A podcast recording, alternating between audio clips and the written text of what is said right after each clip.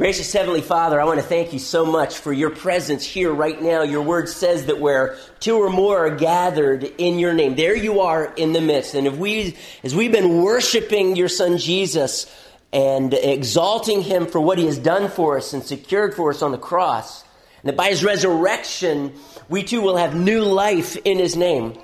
I ask you, Father, that as we search your scriptures, uh, Lord, I just pray give us an excitement about your grace tonight. Give us an excitement about who you are, the sovereign, omnipotent, powerful, yet loving and compassionate and God that is full of grace. And I just ask you, Lord, speak to us through your scriptures. We want to have a clear understanding. This is perhaps one of the toughest topics that we are going to look at, and we need your grace right now. We need your spirit to guide us into truth. That as we discover this truth, Lord, I believe that, that the more on target we are with that truth, the more it's going to mean to us. So, Father, we just ask you, have your way and teach us by your Spirit.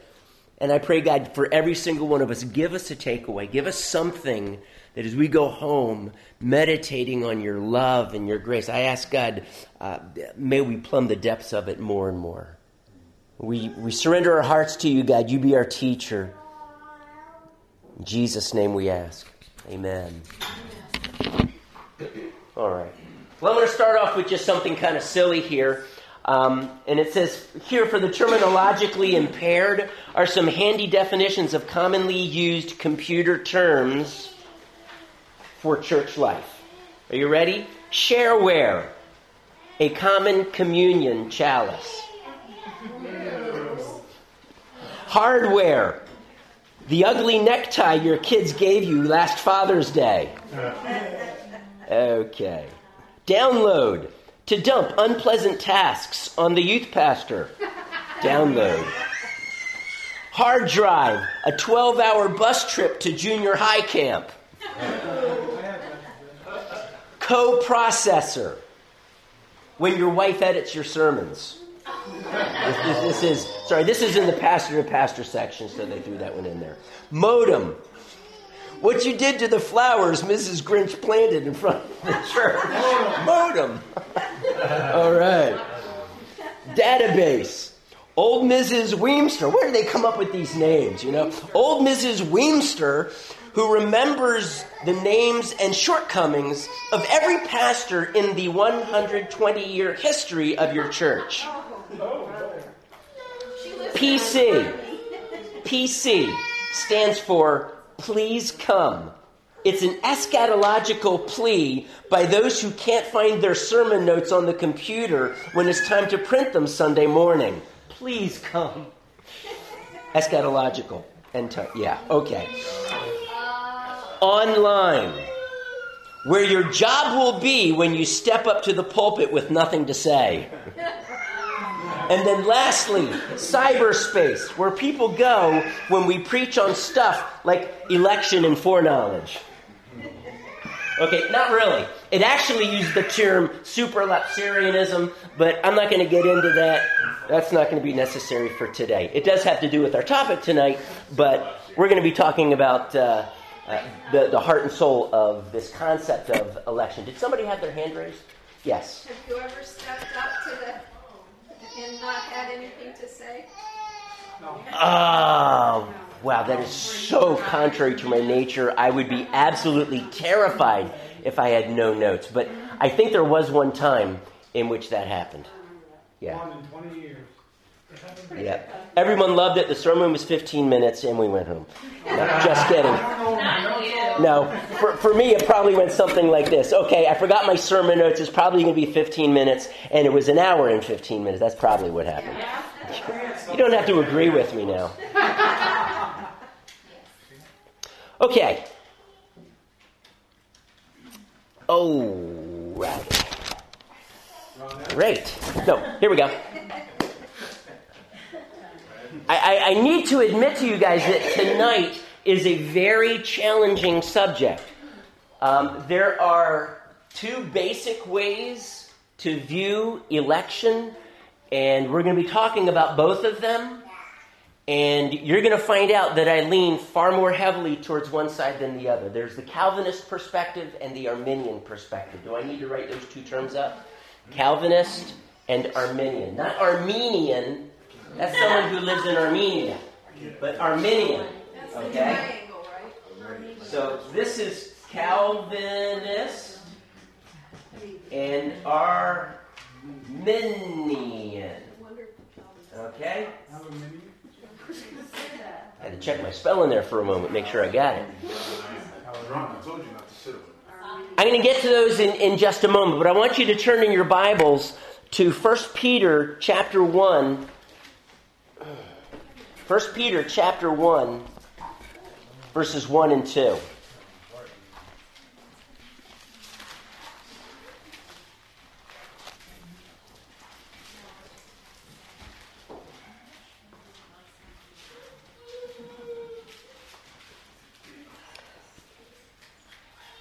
This subject of election, properly understood, is tends to kick the feet out from under us. It superemphasizes the grace of God, and there's going to be a tendency on our part to want to reject it, naturally, in man. I'm just letting you know that right now. You probably already know where I'm going to come from.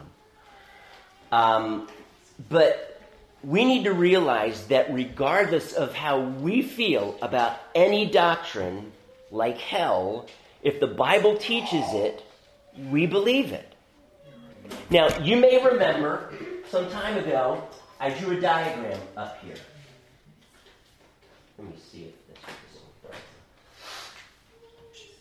And to, for to, we, this typically is God's sovereignty over here, man's responsibility tonight. Um, I'm going to put over here election, and over here I'm going to put faith. Let me move that down just a bit.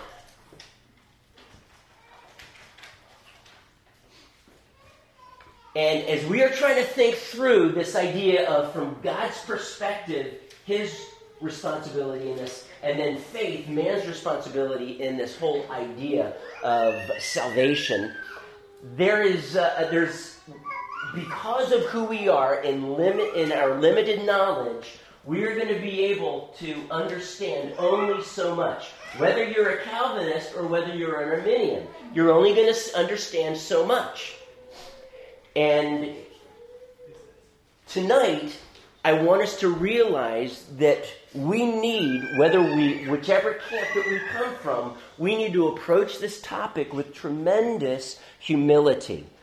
And it's because uh, even within the Calvinist camp, I am going to say something bold like this. They truly do not fully understand it. They don't. Um, and within the Arminian camp, I'm going to say they truly do not understand it. I can't I would venture to say that there's no one in this room. And if you are happen to listen online, you do not understand it. We can understand it to a degree, and the degree to which we understand it is only the degree to which it is revealed in the scriptures. There is going to be mystery in this, and we're going to have to allow the mystery to remain. The problem, though, is going to come when someone who is not a believer in Jesus says, Explain to me election and faith, and how is that possible? It's like them coming to you and saying, Explain hell. And they still cannot understand. Hell is final. Punishment within man. I mean, how is that like, how is that final? Um, doesn't God give you a second chance? I mean, hell, there is no second chance. Just doesn't seem like a loving God would do this, etc., etc., etc. And the truth is, we can explain it to a degree, but the bottom line is we do not have to explain something like hell or something like election to the degree that the unbeliever is satisfied. We don't have to do that. We have to take the Word of God and say, God, this is what your Word says. Whether I completely understand it, whether it makes sense, whether it just really rubs me the wrong way or not, it doesn't matter. There's a reason why doctrines, certain doctrines, are in the Word. And there's a reason why, such as in the realm of demonology, only a certain amount is revealed to us in the Word of God. We have to be ever so careful if we're going to go beyond that, okay? And a lot of books are out there today. They're based on a little bit of scripture and a lot of experience. And you just have to say, wait a second, I'm willing to embrace what scripture teaches, but beyond that, I'm going to say, let's, let, let's wait. Let, let's hold the horses here. We can only go so far as scripture teaches, okay? But here, I'm going to put that this line right here represents the extent of man's mind. So I'm going to put mind of man up to that far. Here is the mind of God, and it's vast, incomprehensible, infinite, and it, well, I, I probably shouldn't do it that way. It, I probably should do it that way. It goes, it is infinite. This concept of election and faith makes sense in the mind of God. But here we see a disparity in logic, and you will see this disparity, whether you're whichever camp you're going to come from. And we, we can, if we, we can step back and we can say, this teaching is illogical. It's illogical. It doesn't make sense. It either downplays the sovereignty of God as the Arminian view, or tends to emphasize faith so or, or election so much that faith is obliterated. Now, those who would come from the hyper Calvinist per, point uh, perspective would lean in that direction. I'm not going to say that's the Calvinist perspective. Okay, I'm going to just let you know right now. This is the direction that I lean. Okay, you're going to see that. I think as we read Scripture and we're fair with it, I think we're going to see that unfold for us. But as we talk about this now, um, this concept of election is that before the creation of the world, God chose some for Him. He chose us in Him, and we're going to unwrap that phrase here in a little bit. But He chose us in Him before the creation of the world to be holy and blameless in his sight. God has a purpose in this concept of election. Okay? And so, as we now step into this, and this concept of election or predestination or God's choosing is hotly debated for this reason right here. Okay? Um, I, I, would venture to say, and maybe I'm being unfair here, but I would venture to say that within the Arminian camp, and I'm going to explain what that is in a minute, there is a tendency to take this concept of election, and I should better say foreknowledge, and it tends to want to bend it this way to make sense. Okay, foreknowledge, faith. Okay, well, the way I understand it that way, now that makes a lot of sense. And I'm just going to tell you that the way Scripture teaches it, it does present this disparity in, in, in logic. And that is okay. We're going to find this in some doctrines because God is incomprehensible. He is beyond our comprehension. And so Deuteronomy 29 29 says, The secret things belong to the Lord, but the revealed things belong to us and to our children. Okay? So there's certain things that Scripture reveals and certain things that it does not. It will reveal quite a bit about election, foreknowledge, etc., but only to a degree. And my question to you is are you willing to just let that sense of tension remain, or are you going to try and resolve it completely? Um, and so I'm just tossing that out there. First, uh, Peter chapter 1, verses 1 and 2. Can someone read that out loud? Who'd like to do that? Mary, could you do that? Peter, an apostle of Jesus Christ, to God's elect, strangers in the world, scattered throughout Pontus, Galatia, Cappadocia, Asia and Bithynia, who have been chosen according to the foreknowledge of God the Father through the sanctifying work of the Spirit, for obedience to Jesus Christ and, and sprinkling, sprinkling by his blood. Okay. Grace and peace to you. Sorry, my notes are all over. Grace and peace be yours in abundance. Great. You got through those names very well, actually. They're not easy to pronounce. What then, according to this verse, is the foundation of election? What word? Foreknowledge. Foreknowledge. Okay, I'm going to erase this now, okay? Well, actually, I'm, not, I'm going to leave it up there. I'm going to leave it up there and you'll see why. Okay, it is foreknowledge. And so, uh, election is rooted in God's foreknowledge. Those whom he foreknew, he also predestined. We're going to come to that verse very shortly here. we need to understand then what is God's foreknowledge. If we misunderstand God's foreknowledge, we will for sure misunderstand God's election or predestination. We're going to just misunderstand it. We want to be careful because when we see this logical disparity here, or what we'll call an it, it, it, seems illogical, there's going to be a tendency to want us to redefine or, or take Scripture and make it say something that it does not, so that in our minds it makes sense. And I drew this dotted line over here to this point of faith to see, ah, in my mind, now it makes sense. Okay? We need to ask that fair question What is God's foreknowledge? Very fair question. First, let's turn to Acts chapter 2, verse 23.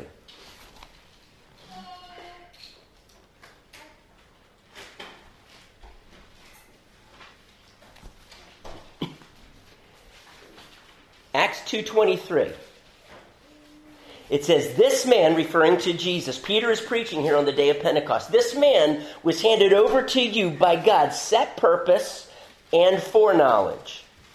And yet, you, with the help of wicked men, put him to death by nailing him to the cross. God's set purpose and foreknowledge.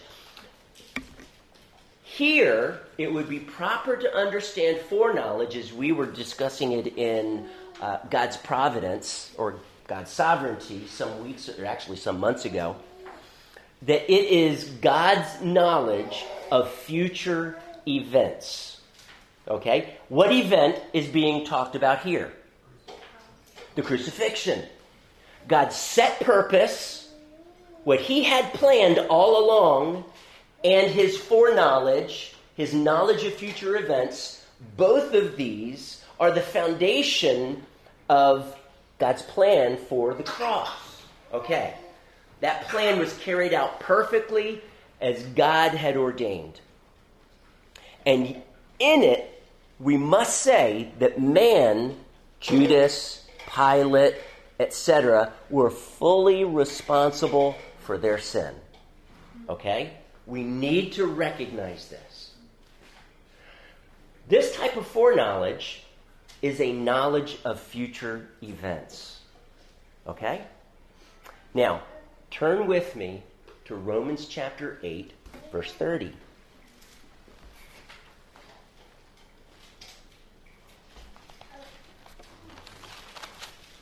Romans chapter 8,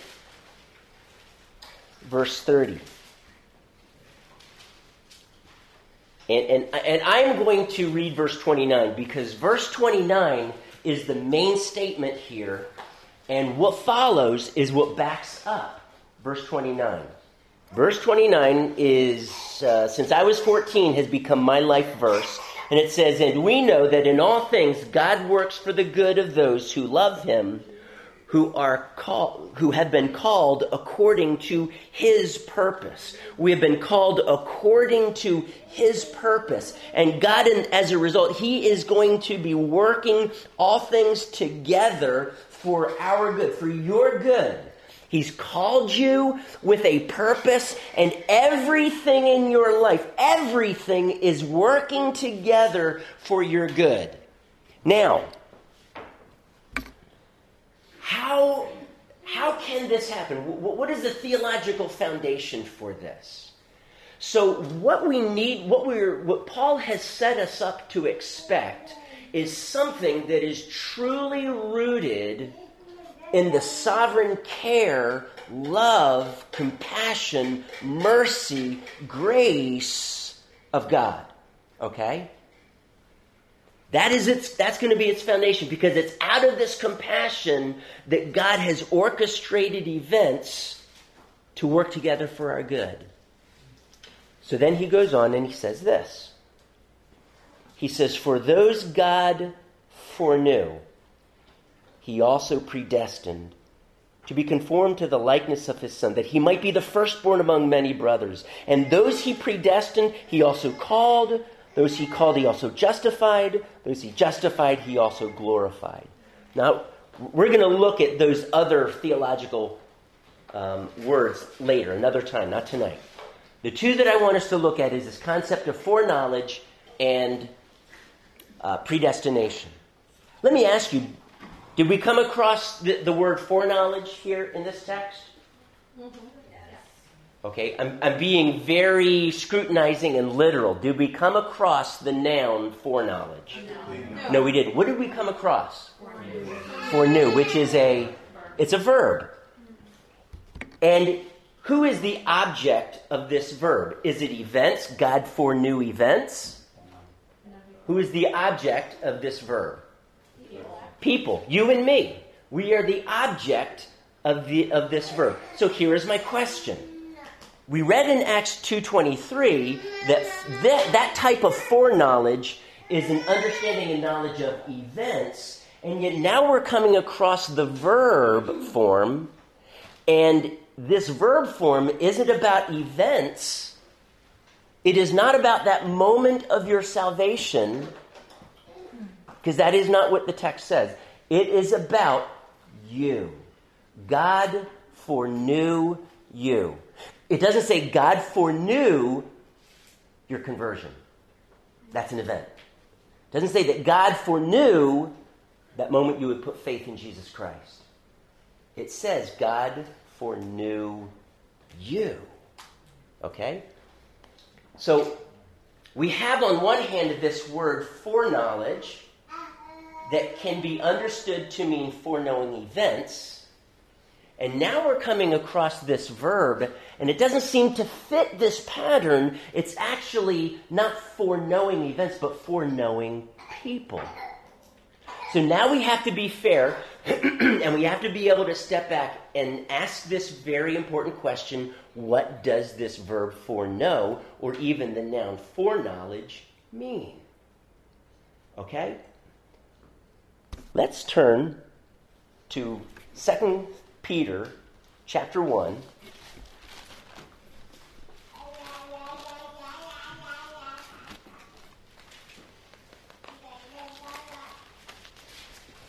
We're going to come across not the word foreknowledge, but the word knowledge. Okay, because this word knowledge um, that's used, and it's either epignosis or or gnosis, both of those can mean a relational type of knowledge. It's just that Peter usually uses epignosis to describe that type of intimate knowledge. But it is not knowledge such as knowing facts and events. As Peter lays out for us, it, it, says, it says in, in verse 1 um, I'm sorry, is it verse 1? Sorry, it's, it's verse 2. Grace and peace be yours in abundance through the knowledge of God and of Jesus our Savior. Continues on in verse 3, using this word again, His divine power has given us everything we need for life and godliness through our knowledge of Him who called us by His own glory and goodness. What type of knowledge is this? Describe this type of knowledge to me. Is it knowing a theological creed? Is it knowing the Nicene Creed? Yes, no? No. No, it's not. It's not it's not knowing a set of beliefs, though you, you, you, you really need to understand that set of beliefs in order to have this type of knowledge. But this type of knowledge goes beyond that. What type of knowledge? Describe this knowledge. What is it? God's knowledge. It's relational. Okay, okay, it's relational. It's knowledge of God. It's not knowledge of facts. It's knowledge of a person. and it is thereby relational. It is experiential. Okay?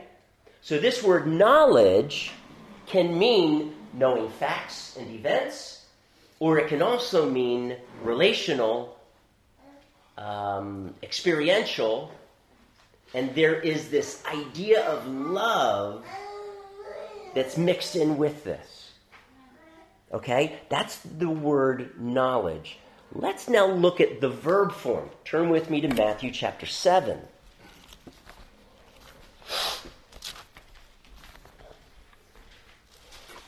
The word, by the way, for knowledge is simply the word pro, which means before, and this word knowledge, gnosis or gnosis. Okay? We get we transliterate it prognosis. Okay? All right. Now, I'm not saying that prognosis is a proper definite. So don't look up the English word prognosis and suddenly you understand what foreknowledge is. So, okay, um, don't do that.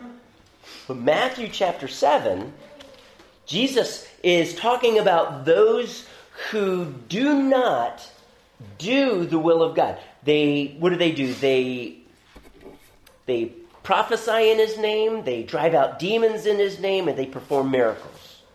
Awesome religious, spiritual experiences, but there's one problem. 23. Then I, this is Jesus saying, then I will plainly, or then I will tell them plainly, I never knew you. Away from me, you evildoers. Is Jesus saying that he forgot their name? No. Is Jesus saying that he forgot their birthday? No. Sorry, my bad. What, what, what, doesn't he know about them? See, that's the wrong question. It's not that he didn't know something about them, it's that he n- did not know them. Well, how is that verb used?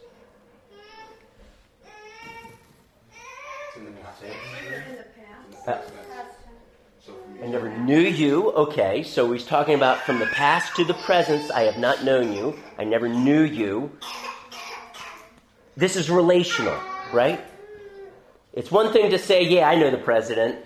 Like, uh, you've met him one time, you shook his hand, and he told you a story about one day he played golf. And so you can say, Yeah, I know the president. Well, really, you mean I know something about the president. You don't really mean I know the president. To know the president would require a close relationship. Jesus saying, I, I do not have a close relationship with you. Okay? so the word knowledge can mean the knowledge of facts and events, or it can mean a knowledge that is intimate and relational and experiential. This word, with the prefix pro or for knowledge, carries with it the very same implications. When we hit it in the when we hit this word in the verb form, we have to realize he is not using it foreknew as in knowing events beforehand because it's a person that he knows. And whenever you see this word know relating to a person, it never means to know facts about somebody or their address or phone number or some detail about them. It is relational. Mm-hmm. There is this sense of love in it. It is experiential. Okay? But I'm going to I'm gonna light on that word relational, okay? Scott. Yeah, I've got a question is, um, what about the, the, the pronoun in that, those? I'm sorry, in Matthew 7? Uh, no. Oh, okay, in, Ma- in Romans 8. Uh, okay. Those whom he foreknew. Yeah. Okay. Those. So the pronouns those. Who are those? Foreknew is the verb but the pronoun is okay those right. Fair enough question. In the context, we have to ask what is the purpose of verse um, uh, 29 and 30, um, or, or, yeah, 29 and 30. And it is to support what he said in verse 28. those called according to his purpose. Who would those be? Are they unbelievers? No. They're believers. They're followers of Jesus Christ. They're disciples. Those in relation or relationship with God. Is that a fair? Yeah, I just Those? I just think it's like um, it, it's it's just I I'm, I'm not a Calvinist by the way. I don't believe really in predestination because I just I'm sorry, Bruno, but Okay. I just don't. Um, but I think that is a that's an important point is the pronoun more than the verb about who the foreknowledge is uh, directed towards. Okay. Those. All right. kind of more, I think, more pivotal. So who would those be? Do you, do Those, you- those, those that you could say, as a Calvinist, those that are predestined, predestined since the beginning of creation, or those, or since God, or are those who have by choice, which is not Calvinist, come to salvation through Okay. believing in Jesus Christ. All I think it can believe in either. all right. Um, I, let, me, let me just say this. Scripture uses the word predestination and predestined, proorizo, to predestine or to predestinate. So if you don't mind me just tweaking what you said a bit, you do believe in predestination because it is a biblical term. It's just that you probably believe it differently than what I'm going to teach tonight, and, and that's okay. Uh, maybe I'll win you, but no. The, the main point, the main point is whether we, we agree or disagree. There, there's certain implications of this that when that Scripture teaches it a certain way, and when, when we understand it a certain way, we I believe we can appreciate the implications all the more. Okay. But, but So- just to be clear, sure. I do not believe in predestination. I don't. Okay. All right. So What do you do with the word when it's found in Scripture, though? What's that? The those were Well, pre- predestined. those whom he knew, he also predestined. Pre, for predestined, it- it's it's one of those things. It's it's what we're talking about tonight. It's debatable. Um, Okay. It's like s- certain other things in Scripture that are debatable, Okay. um, but are not necessarily doctrinal. Um, Okay. But let, let me just say, but they- but Paul is teaching this. Paul believes in Paul believes in predestination, and he's saying those whom he foreknew, he also predestined. So Paul believes in predestination. It's going to depend on how we understand that. Okay. So I, I'm just gonna I'm gonna leave it at that. Okay. I just don't believe that God would create people not for them to be saved purposefully. Okay, and so you're gonna you're you're you're looking at this right here, and you're asking the question, how can this be? Because it doesn't seem to make sense. Because and and, and we're gonna see this more, but when we understand election in a certain way, and I'm going to say in a Calvinist way, it seems to undermine faith. And it seems to rob man of that free will because man seems to be this robot that God says, I've already chosen certain people and I apparently haven't chosen others, which I don't agree with that statement. But uh, we need to unwrap this a little bit more. We're just getting started here, so I'm going to have you hold on questions right now because we're just getting started here. We, I, I'm going to I'm going to say this very boldly again. I, I think Scripture is, is clear there is a doctrine, there is a teaching of predestination. The question is, how are we to understand it? Okay? Those whom he foreknew, he also predestined. So, predestination, however you're going to understand it, is rooted in foreknowledge. And my suggestion is that the word for the word knowledge and foreknowledge is just with the pro in front of it. The word knowledge is understood two ways. When it's every single time in the Bible when the word knowledge is used in the verb form knew for someone, it is never used in a way to mean events or facts. It is always used in a relational way. Now, I'm going to describe the Arminian view right now, now that I've said what it is, okay? The Arminian view is that God chose certain people based on his foreknowledge that they would come to Christ. So, what God did, so to speak, was he looked down the tunnel of history. He saw, wow, you know what? Cole is going to believe in me, so I'm going to choose him. Okay? That type of foreknowledge, though, is factual, it is not relational.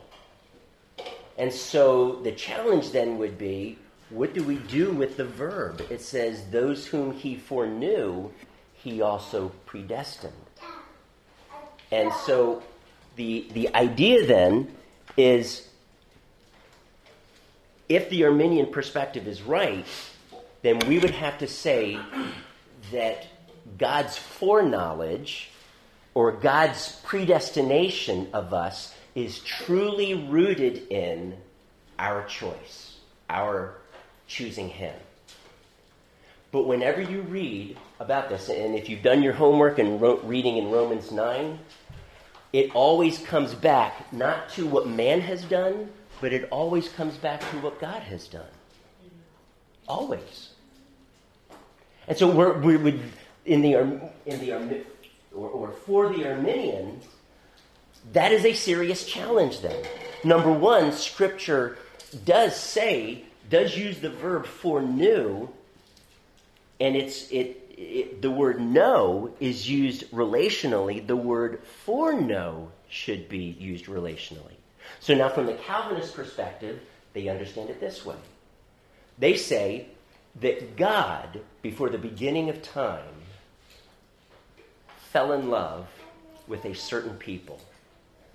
And out of that love, that mercy, that compassion, because we were completely lost, he foresaw this, he, we were completely lost in our sin, he then chose certain. The question that is in the back of our minds, whether you're Calvinist or Arminian, is this What about those that he apparently did not choose? I'm going to end with that point, okay? So I'm going to, I'm to allow me time to build to this and unwrap this, okay? Because this is not an easy doctrine to understand, okay? However, we understand it, it must focus on God's grace. It must come back to God's grace. Turn with me to Ephesians chapter 1.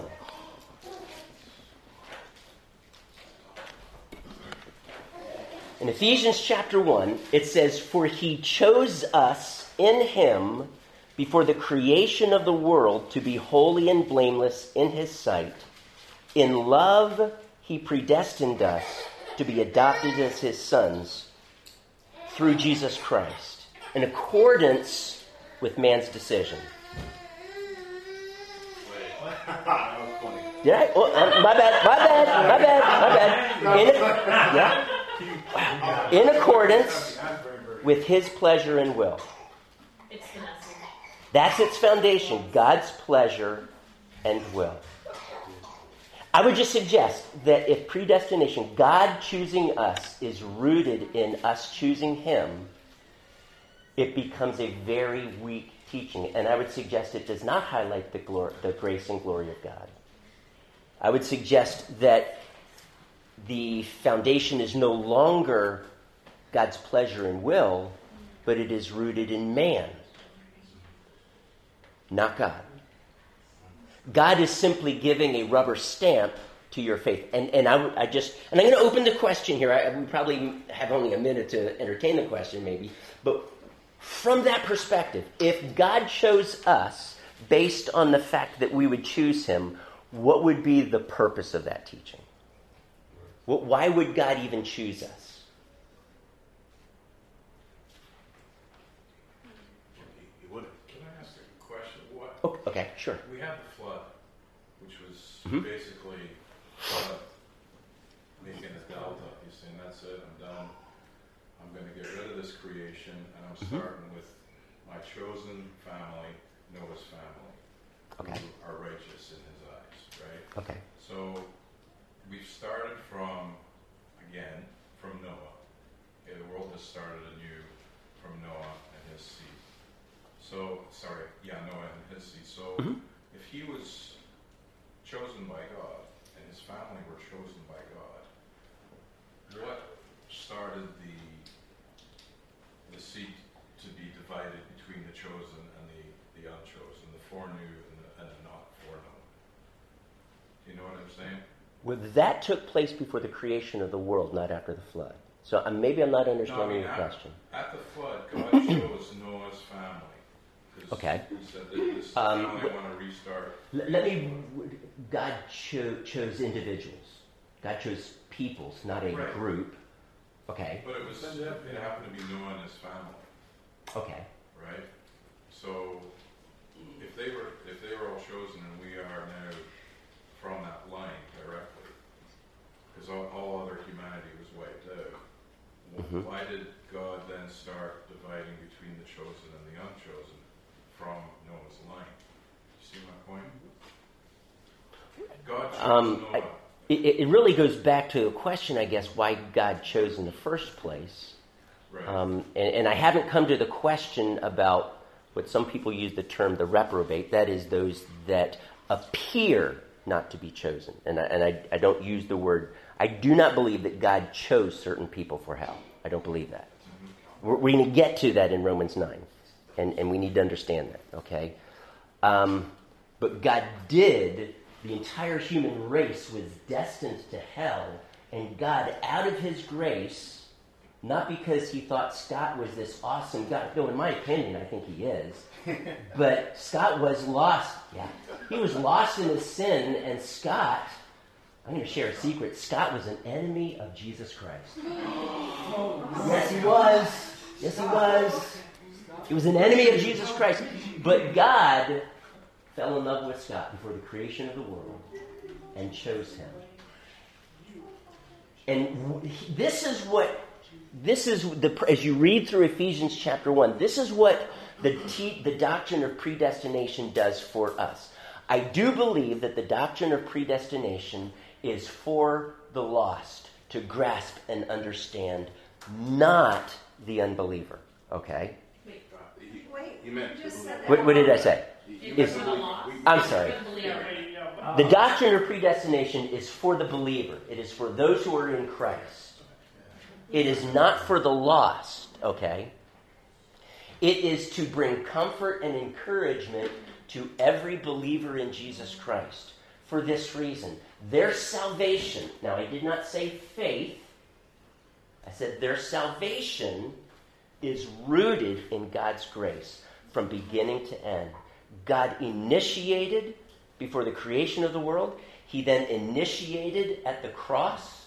He then, and I'm, I, I'm, I still haven't been been born yet. All my sins are still in the future, and but I'm going to grow up and be a um, a, a rascal, uh, a, a defiant creation of God, His enemy. So He took initiative at the cross before I did anything. And then while I was alive, lost in my sin, he took initiative in his grace. Now, we talked about prevenient grace. Okay? That apart from God's initiation of grace, we would not even be able to believe. Okay? Now, if you didn't, if you did not listen to that teaching, um, I'm going to encourage you to go back, listen to it.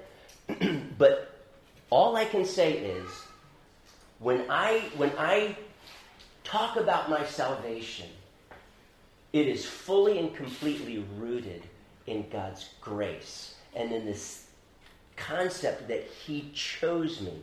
Whether I completely understand that or not, and I don't, and my suggestion is no one truly does, but I understand enough to say, wow, God loved me that much.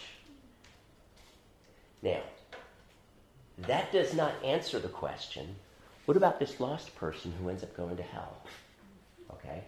And I'm going to come to that. But there is this right here that that question falls into that we just have to be able to allow that mystery to remain, okay? Because the Bible does not ask that question and it does not answer that question, okay? Because the doctrine of predestination or election is for those who believe. And you've heard me say this before, D.L. Moody. I, I, I personally think that as he stands, as he stood back and kind of summarized it, he captured it well when he said, as, a, as we as believers in Jesus Christ enter the the pearly gates. Above it, it says, Enter all who may. And as we enter in and go through and look back, it says, Predestined from the foundations of the earth. Okay? All right, now, see, that makes sense. It is not for me as an unbeliever to wrestle with, well, has God chosen me or not? Now, there are some Calvinists that would disagree with that statement. Now, that's fine. But it is not for the lost to contemplate that. For what reason? They're gonna they're gonna come to this right here and do what? Oh, I just I'll just reject God. You'll reject the cross. You'll reject what God's God's initiation to extend His grace and His love to you. You're just to reject that. Okay, you're to reject God because you don't understand hell. You're to reject God because you don't understand how Jesus can be both God and man. You're going to reject God because you don't understand the Bible, that you don't understand God, that you can't crawl into the infinite mind and understand this right here. That so what I'm saying is we need to be careful. This is for you to contemplate the depth, the beauty, and the riches of God's grace. That as an enemy, he chose me. And, and I would even say this, he had to choose me. Okay? And that's going to rub some of us the wrong way because we're wanting to ask this other question well, what about the lost? What about the lost? What about the lost? They're going to go to hell, not because they were not chosen, but because of their sin. I'm going to. A little spoiler. Anyway, we'll get to that in, in Romans 9. Okay, did you have a question? Um, if, if people are predestined um, from before time, then why do we need to evangelize? Great question. Why do we need to evangelize if there are certain people who are chosen and certain people who are not. Okay? And it's because the Bible tells us to. All right? I, am sorry. I, I, that is an overly simplistic answer, and I don't mean it to, to sound that way. I, I was joking, actually. But the truth is, how are they going to come to faith apart from evangelism? Romans 10 says, How will they believe if no one is. I'm sorry? But predestination doesn't save us. Right. Believing in the gospel saves right. us. Okay? We All right, so ask the question. But then that's that's a that's a decision to believe in right. Yes, it is a decision. Right. I thought you were saying that we didn't have a decision. No, no, no, no. The misunderstanding is that we do not have a decision. Oh, it is. I'm going to say. I'm going to say it this way, and it is going to sound so contradictory. And I need to get into the three points right here uh, before we run out of time. Okay, very, very crucial three points that's going to help us realize, stepping back. Wow, I have to realize there is so much that I truly do not know. How can I judge God? How can I even look at this teaching in Scripture and say, because it makes no sense, I'm going to reject it? Okay? There is so much in the mind of God here, and I'm only going to hint at a few things, okay, to help us understand this a little bit more. All right? Um, it is 100% God's election and 100% man's faith that we are saved. You cannot emphasize election to the point where faith becomes a footnote. Um, that is hyper Calvinism. It is not Calvinism, by the way. Um, I, in fact, what I just said, I heard from a Calvinist teacher 100% God and 100% man. It's just that as we are beginning to discuss it, it seems as if it's 100% God and 0% man, and that man is a robot. And all I am going to say is in view of God's sovereignty in this and his need to choose us, we are still fully held responsible for rejecting Jesus Christ. Okay? Question, comment? Yeah, I, I understand like a lot of people in this room have a deeper understanding of this than I do. I don't understand this really well. And do you think maybe we could hold off on questions that aren't just clarifying what you're saying until you get through your spiel? So that sounds like a good idea because I've got about 15 to 20 minutes to, to cover the next half of my message here. I felt like I was getting it, but then we kind of cut off. No, but these are good questions. They really are. They really are. About what I'm about to say might help you some, okay? And what I'm going to tell you is this. When we look at this concept of election and faith, that is what God does, what we do, There is this discrepancy, okay? It doesn't seem to make sense. And I'm going to, that's why, and even a Calvinist, if he's humble enough, will admit that, all right? Number one, I want us to look at this concept of, of faith, but to do that, there are six, six things, at least six things, that I'm going to call the destination of predestination. All right? That is, what are we predestined for? What are we chosen for or unto? All right? I need you to write fast. We've already come across a, a couple of them. Romans 8:29. Those whom he foreknew, he also predestined to be conformed to the likeness of his son. We were predestined with a purpose in mind, without us, our purpose. And that was so that Sandra would be conformed to the likeness of his son Jesus. The Father chose Sandra, and the purpose of that choosing was that Sandra would look just like Jesus. Okay? Acts 13:48. Um, those who were appointed unto eternal life believed. This says that they were appointed not to believe, but they were appointed to gain eternal life. Okay? And that eternal life is something that happens here in part and fully in the age to come. Okay? It says in Ephesians 1 4 that we read that he chose us in him to be holy and blameless in his sight. And again, it doesn't say that he chose us to believe, he chose us to be holy and blameless in his sight. Ephesians 1 5, the very next verse. We have been in love. He predestined us to be adopted as his sons through Jesus Christ. So I have been adopted because he predestined me to this. This is what I've been predestined for. And again, it doesn't say he predestined us to believe. You're seeing a theme here, I think. Second Thessalonians 2:13. It says that we have been chosen to be saved through faith. It doesn't say we were chosen to believe.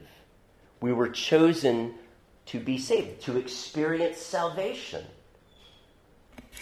Number six, 1 Peter 1 2. We read about that. We have been elect, or NIV supplies the word chosen there, um, according to his foreknowledge, unto obedience. That um, wait a second. One two. Yes, unto obedience. I'm, I'm getting some uh, of the things mixed up in mind there. So number six is that we have been chosen unto obedience. Here is personally where I think most Calvinists make a mistake. They teach that we have been elect to believe. We have been elect unto faith. The only problem is there's not one scripture verse that teaches that in the Bible. Now, I don't know if you're a Calvinist here, if you were aware of that. I grew up when I, when I heard the teaching of Calvinism, that's what I was taught. But as I began to search Calvinism and try and refine what do I really believe now, um, I realized there is no verse that says that we were chosen or elect or predestined unto faith. We were elect or chosen or predestined unto the result of faith. Now, is that just an incidental? And am I being overly picky here? Here is what we need to. Okay, All right, that, that, by the way, is number one. This idea that the Bible doesn't say that we were predestined to believe. Okay? It would seem that that would be the case It's just that the Bible never says that. And I, we need to be fair. This is a complicated teaching. This is a teaching wrapped in mystery. Whenever you approach a mystery, whenever you're trying to solve this gigantic puzzle, never make assumptions. Ever, ever. To say that we've been predestined unto faith is an assumption. Maybe a logical assumption, but we're, we're, we're talking about something within this that we do not understand. So I'm going to throw out the caution don't say that. Don't say that we have been elect or chosen or predestined unto faith, because the Bible doesn't say that. All right? Now, that's just a word of caution. All right? Number two, let, let, I want us to look at this phrase in Ephesians 1 4. It says, He chose us in Him.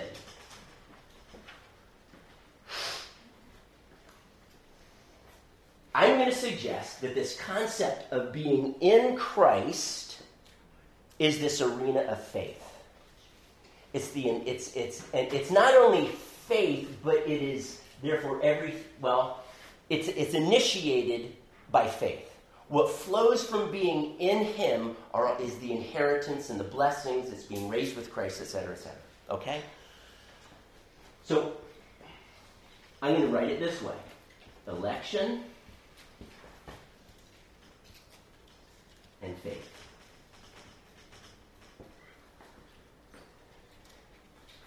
The Calvinist will say, generally speaking, I'm sure that there are many that, that would not say this.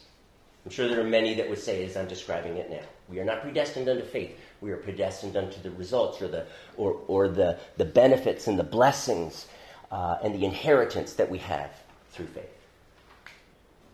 They would say election produces faith. They would then understand He chose us in Him. What does that mean? He chose us in Him. And I want you to think about the difficulty of understanding that phrase right there. He chose us in Him. So, what many people do is they'll supply, okay, He chose us to be in Him. That is this right here. And we're wanting to see this cause and effect and I'm just going to throw this out here. There is no cause and effect here. Now, maybe you've never heard it from that perspective before, and I want you to think about that. The scriptures do not teach this. That he chose us to be in him. If that's the case, then why does it say, if, he, if it says he chose us to be in him, why does it continue on to be conformed to the to, to um, I'm sorry, what does it say? My, I just, I'm sorry? This is Ephesians 1. Yes, Ephesians 1 4. Um, for he chose us in him before the creation of the world to be holy and blameless. See, that's the, that's the effect of being chosen. Being chosen, the effect is not to be in him, it is to be holy and blameless. Okay? So I'm going to suggest this can't be the filler. We cannot use this phrase to bring out this sense of cause and effect. That's not what this means. How do, and, and the Arminian, however, wants to see it this way. Because you believed, God chose you. So their, our faith caused God to elect us. And I'm going to say that that's not biblical either. In essence, their filler is He chose us because we will be in him. Or he chose us based on us being in him. Or whatever filler that you want to demonstrate cause and effect. And I'm going to suggest that, that that's not a biblical understanding. Romans chapter 9. Sorry, Mike, what was the filler for the Arminian? Um, Because we're in him. because we are in him, God, He chose us, that is, God chose us. And then the Calvinists would interpret it to be in Him. And whatever we put in here, I'm going to suggest it cannot demonstrate cause and effect. Okay? I hope that doesn't lose you here. Because within this Calvinist Arminian, there is this tendency to want to show cause and effect. And I'm going to suggest it is not there. It is not there. Um, Romans 9. Concerning the Arminian view of faith causing, this is still uh, number two. Number two under the, yeah. It says in verse 16, it does not therefore depend on man's desire or effort, but on God's mercy. What is it? Now, forgive me if I'm not going to spend a lot of time on this, but if you were to backtrack this pronoun, it would go back to God's love, or out of his love, he elected us. It is his election. We see that in verse 12. In order that God's purpose in election might stand. He's talking about Jacob and Esau, the fact that he chose one over the other, and it's rooted in his love and his compassion and his mercy. So Paul says it this way It, that is God's election, it does not therefore depend on man's desire or effort, but on God's mercy. In other words, faith or, or anything good or valuable in us, that is not why God chose us. Okay? That's not the foundation for God's election. It depends upon one thing. Not something about us or that we're going to do. It's dependent upon God's mercy, God's compassion. Okay? That's what it's rooted in. All right? Thirdly, let me just make sure that I have. Okay, Let, us go back to Ephesians 1. We're going to look for this filler. How can we do that? It's not, honestly, it's not too hard to get a general understanding of what should be in here. And I'm not going to say it's something missing, as if Paul just missed it. It's just that in the, in the mind of Paul and in the writing of Greek, when you translate it, there, there's just no need to put something here. But in our under, limited understanding in our English language, we need something because he chose us in him. Does that mean that God stepped into Jesus and chose us? Well, no. I mean, how are we to understand this? Do you understand the difficulty of understand of, of getting this? So I, I want us to look at two verses just very quickly. Number one, chapter one, verse three. Praise be to the God and Father of our Lord Jesus Christ, who has blessed us in the heavenly realms with every spiritual blessing in Christ. Let me pare that down for you because Paul uses a lot of, uh, in accordance with, um, in, from a lot of prepositions, and I'm going to pare it, I'm going to get rid of the prepositions except in him, and I'm going to pare it down. He, he, instead of chose us, it says he blessed us in him. Did he bless us because we are in him?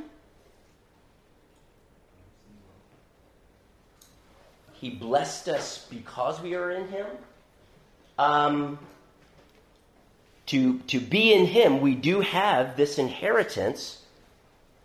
So that might possibly work. I'm going to suggest, though, in, in other ways in which this phrasing is used, it doesn't.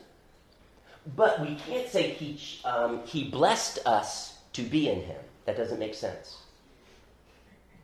The cause and effect definitely could not be blessing causes us to be in him okay? That's not his purpose because the purpose is that by being in by being in christ there is all of these spiritual blessings that i have because i am in christ. I am in faith in christ. Okay well the arminian seems to be leaning in the right direction with that one. But let me suggest this chapter 2 verse 6 and god raised us up with christ and seated us with him in the heavenly realms in christ jesus let me pare that down. He's talking about raising us up and seating us with him, okay?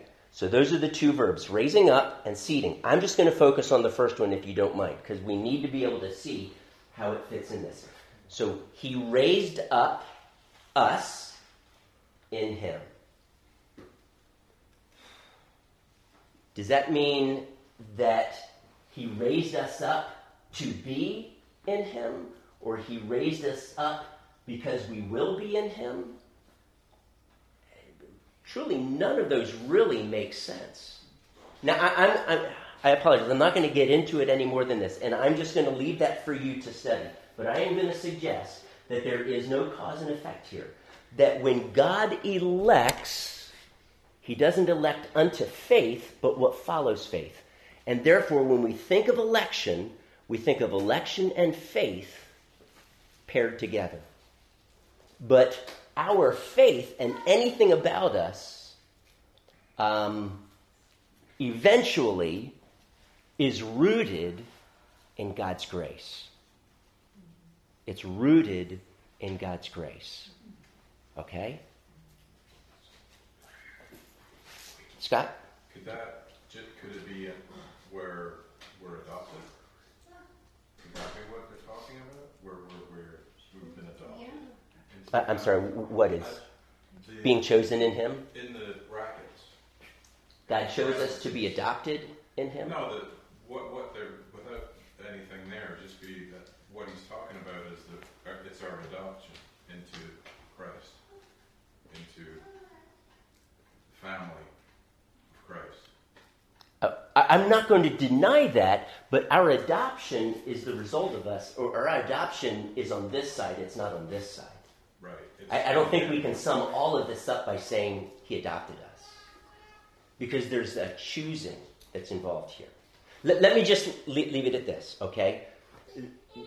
We need to realize that God's election does not contravene or, or downplay faith, it is in connection with it, okay?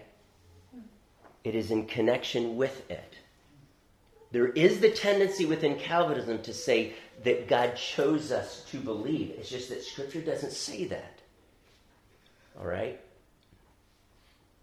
My believing, though, in Him is fully rooted in His grace. Okay? It's fully rooted in His grace. Let me just share one last thought. This is both a biblical teaching and a scientific teaching, and it has to do with the concept of time. In the beginning, time. God created the heavens, which at the, at the moment was empty, it was space, and the earth, matter. Time, space, and matter. Scientists today say that our existence is comprised of time, space, and matter. God created time. As a matter of fact, time, if you were to look at Einstein's theory of relativity, time can actually speed up or slow down relative to your position, relative to whether you are the one approaching the speed of light or observing something or someone approaching the speed of light. As you approach the speed of, te- technically, if you were going the speed of light, which is scientifically impossible, but if you did, time would stand still. Okay? Not for me observing this, it would continue to march on. So I would step into this time machine, if you will, go the speed of light, and step out, and no time will have passed for me. It's as if I stepped in and stepped out, and the entire world would have marched on perhaps thousands, if not millions, of years. Now, they have tested this, not to that extent. That's why I say approaching the speed of light. But here, the, my point is very simply this time is dependent, according to Einstein's theory, it is dependent upon velocity. Is that correct? It changes, it's relative. My point then is this God created time. If God created time, he is not influenced or impacted by time. He is separate from his creation and therefore separate from time. And yet, this God that is separate from time did something that was a part of time. He foreknew, he predestined. Now, It is beyond us to comprehend what it is like to exist, live outside of time. God chooses to live or exist in time. He did that through Jesus. If he, would to, if he were to submit himself in some other way to this creation of time, okay. But when God chose us, he did so outside of time. He did so before the creation of anything. Time did not exist, and God did something that was time bound. Now, right now, your mind is probably, this does not make sense. And here is why because we are time bound. We have no clue what it is like to live outside of time. How does time even relate to God? It's like asking a blind man who has never seen the color red, describe for me what the color red looks like. I have no clue. And so here we are. We are discussing. Well, I don't have. Okay, we are discussing this discrepancy, and this discrepancy has everything to do with time. For, for, for us, time is what makes what keeps everything from happening at once. Okay. All right. Um, I don't know if that's the way it is for God. It's, he's outside of time. I have no clue what it is like to be outside of time. But I know that God exists outside of time. And the words that he has chosen are predestined and foreknowledge, and these are time bound words.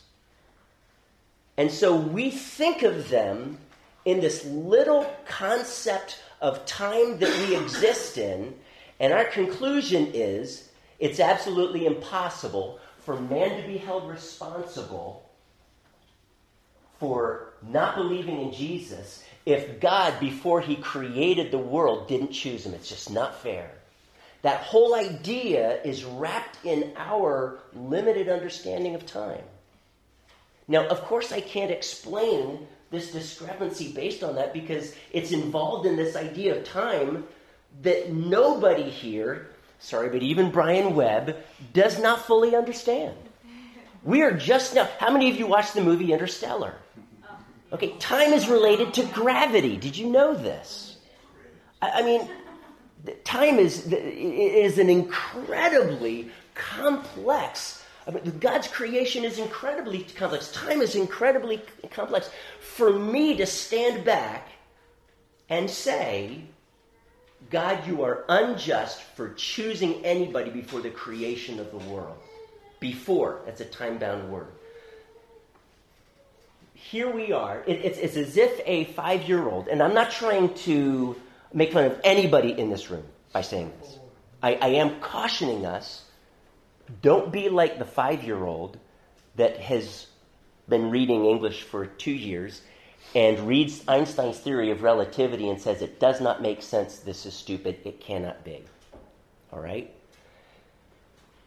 Let's make sure Number one, that our understanding of foreknowledge and predestination, election, choosing, all of these sounds, all of these concepts are biblically based.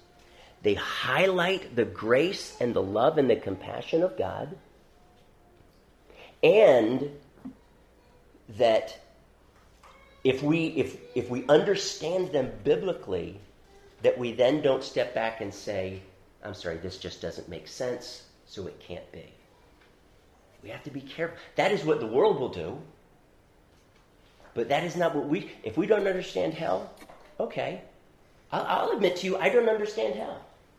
I don't understand the holiness of God, and therefore I do not fully understand the wrath of God, and I therefore do not understand the judgment of God fully, so I will never fully understand the concept of hell. But I'm going to do my best there is certain things about it that I can understand, and I will be content with that. So we cannot dismiss the doctrine of election because we don't see how it fits in with faith. We can't do that. Now, I gave you three things just as far as to kind of tantalize us and, and make us think that perhaps there is more to this concept of election and faith than what we are aware of. And therefore, let's be very careful and withhold judgment. Romans 9, and I need to. That, that says 10 of, doesn't it? Yeah. I'm already past my time, but 10, 10 to, not quarter to 10, 10 to 9. yes, 10 of. Mike, maybe time will slow down. I'm sorry? Maybe time will slow down. All right, if, if we're going near the speed of light, that just might happen. Romans chapter 9, and I'm only going to touch on this, and if truly, if I had more time, I would. And I realize I am not leaving the time for questions that I wanted, but it does say in verse 22 What if God, choosing to show his wrath and make his power known, bore with great patience the objects of his wrath, prepared for destruction? What if he did this to make the riches of his glory known to the objects of his mercy, whom he prepared in advance for glory? In the second one, who is the subject of preparation? Who did the preparing? God. Okay. God prepared us in advance for glory. This again is rooted in his election. Okay. Who is the subject of the first word for prepared? In verse 22, prepared for destruction. Who did the preparation there? Okay, it's just that my Bible doesn't say that. If, if you say God, it's because you're assuming it based on the next verse. And I'm going to suggest there is no subject here. It does not say that God prepared. If God did not prepare us for destruction, who or what did?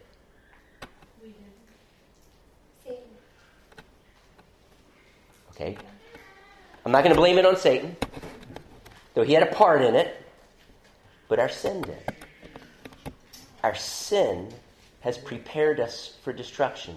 We were by nature objects of wrath. We were born into this sin and God's wrath. And it's only as He rescues us from that that He now sets us on the pathway to glory. This, though, is talking about kind of crawling into the mind of God before creation, and He chose us and therefore prepared us certain for glory. But it doesn't say that He prepared certain for destruction. I realize that was Calvin's conclusion. He believed God was doing the preparing here. I've run across very many Calvinists that disagree with that, including myself. I'm not a Calvinist, but I lean very strongly in, in this teaching of predestination in that way. And I, I do not see that God did the preparation here. Calvin did believe in double predestination. He chose some for uh, glory and chose some for hell. I don't see the scripture teaching that. I don't see this verse teaching that. Everyone was bound for hell, and God chose some and to rescue them and chose them unto eternal life, unto salvation, elect unto predestined to be conformed to the image of his son, to be holy and blameless in his sight. Okay? Um, if it requires a long answer, I may not be able to entertain the No, question. I, I was just, there's a couple, I mean, don't worry about it. I'll, I'll talk to you first. Okay, all right, great. It's, it, it does say later on, he's quoting Hosea, he says, I will call those people, those of my people who are not my people. Th- this is true, Which would be the Gentiles. And that calling is not the calling that took place before the creation of the world. That calling took place when, for example, Scott, you as a Gentile heard the voice of the Spirit convicting you of your sin, calling you and drawing you to Jesus. And so you were not a people of God, a person of God. And yet God loved you, lavished you with his grace and love, and rescued you. Okay? And Mike, I actually did have something very quick. This is quick. This Okay. is a different thing. I, I'm just seeing, as far as hermeneutically, as we exegete this passage, that 21 is he not still further expositing that by continuing to elaborate on the same principle of? Because he's talking about a potter who creates from the same lump, one for honor and one for dishonor. So Okay. how does that this, how that preparation there? Okay, we can still understand it that God created all, and all were, in essence, um, destined to become pottery of uh, for common use. But out of that, that still He's created that, but still out of that, He chose some for noble use. But, but it says he made from one lump, one for honor, and he made from the other. Okay, but it, Is that not maybe more of an illustration about And any further man choosing to live a sinful life and man choosing to live a righteous life in the knowledge of Christ? As Yeah, through this is faith? I'm sorry. You re- ask that question one more time. Is that not more a, a, an illustration of the, the potter being humans and the pottery that's garbage, the people who do not accept Christ and continue to live in sin? And the pottery is made to, to good use, people who do accept Christ and who go and live a righteous life. Is that not? Are, are- are you saying that the, the pottery that's created for noble use are the Christians? Are the people who accept Christ? Yes. Not that God's just saying there's this great pottery I've made and there's this, this garbage I've made. It's that what you're saying, the good pottery is just the pottery that's accepted Christ. But the potter is God. Right, the potter But the is potter, God. Right. the He potter is make good and, and the Mhm. pottery is God's creation. Yes. I think it's really hard to take those two passages without seeing the overarching hermeneutic principle in the entire chapter. It is difficult because you have to even go back to verse 20 where he's talking about forming. And he's talking about those who are, he's presupposing the opposition or objection towards the sovereignty of God in forming. I think it is difficult to get and say, well, the preparation there is not God. It's themselves. And in the latter verse, God's preparing when Paul's not breaking that bond. Okay, I, I'm going to suggest that we. It does not say here in this verse that God chose or elect the those who would what's called the reprobate, those who would not believe in Jesus for hell. But them going to hell in verse tw- 22, it says that that demonstrates his wrath and his power. Okay? It- and I'm not going. The idea that God loved Jacob and hated Esau very simply means that concept of hate does not mean hate hate as much as it means to love less.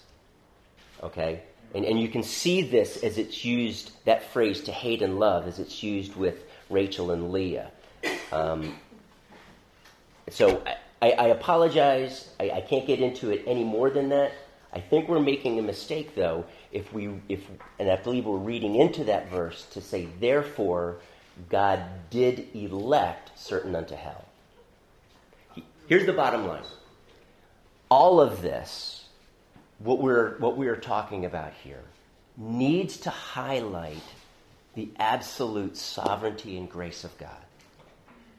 I personally find it difficult if I'm going to say that God chose me and that's supposed to highlight his grace, but he did it based on one thing Mike Curtis was going to believe in him.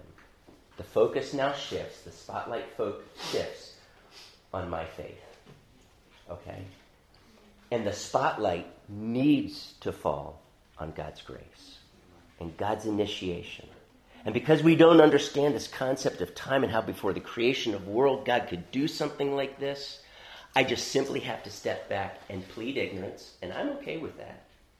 But as long as I'm being fair with every single passage in Scripture, and then I say, but the Bible never says that we were predestined to believe, and therefore election and faith, I'm suggesting, are interconnected, interrelated. He chose us in view of us being in Him. He blessed us in view of us being in Him. He raised us up in view of us being in Him. Okay? And there is a connection here. And so the bottom line needs to be this that God has chosen you and He pursued you with His grace, and you came into a full saving knowledge of Jesus Christ, and you have experienced now, therefore, all of these blessings because this is what He chose you to. Okay? And that highlights God's grace. Okay? Now, however we end up understanding this teaching, the bottom line is let's be faithful to what Scripture teaches. Let's make sure that we walk away with what the main point Scripture says is, and that is God's grace, love, mercy, compassion, and not me. Okay? He initiated and He rescued me. Okay? Awesome. I realize that there is still probably unanswered questions because I have questions that aren't answered according to Scripture. I have questions about hell and questions about demonology. And when I get into heaven, I'm going to finally understand it all. And where my knowledge is limited and I'll know fully as I'm fully known, I will grow in that and maybe we'll understand this whole concept of predestination. All right? Let me close in prayer. Father, you are a gracious and compassionate and loving God that when I was your enemy, even before you created anything, you chose me. You fell in love with me. Nothing of myself, no value in me, nothing that I was going to do, no great thing that I was going to accomplish. That's not why you chose me, but simply to bring glory and honor to yourself. And so, in view of that, and only that, I say, God, thank you, thank you, thank you that you chose me. Thank you that you have called me out of darkness into your marvelous light, and you've transformed me. All because you took the initiative. Thank you for this, God. In Jesus' name.